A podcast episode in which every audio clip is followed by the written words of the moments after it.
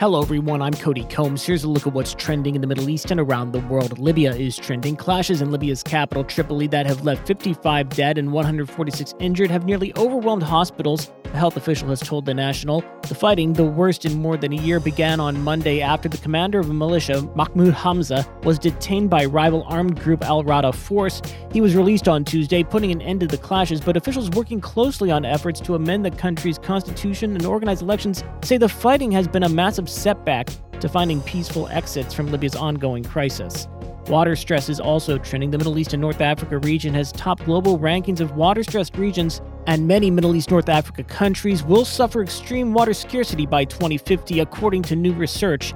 Demand for water is already outstripping renewable supply at an alarming rate, according to research published by World Resources Institute on Wednesday.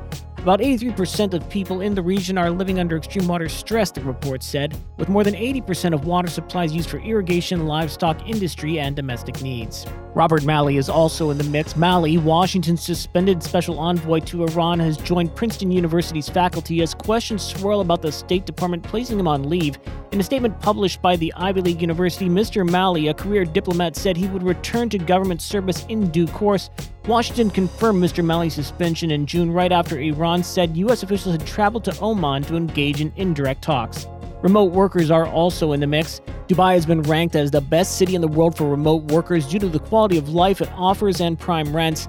For the first time, Abu Dhabi made the annual top 20 list, which is compiled by property consultancy Savills and has been ranked as the fourth best city in which to live in its 2023 Executive Nomad Index. The index rates the world's top cities for long term remote workers based on internet speed, quality of life, climate, air connectivity, and prime rents. That's it for today's trending Middle East update. For our full range of podcasts, head on over to our comprehensive podcast section at thenationalnews.com.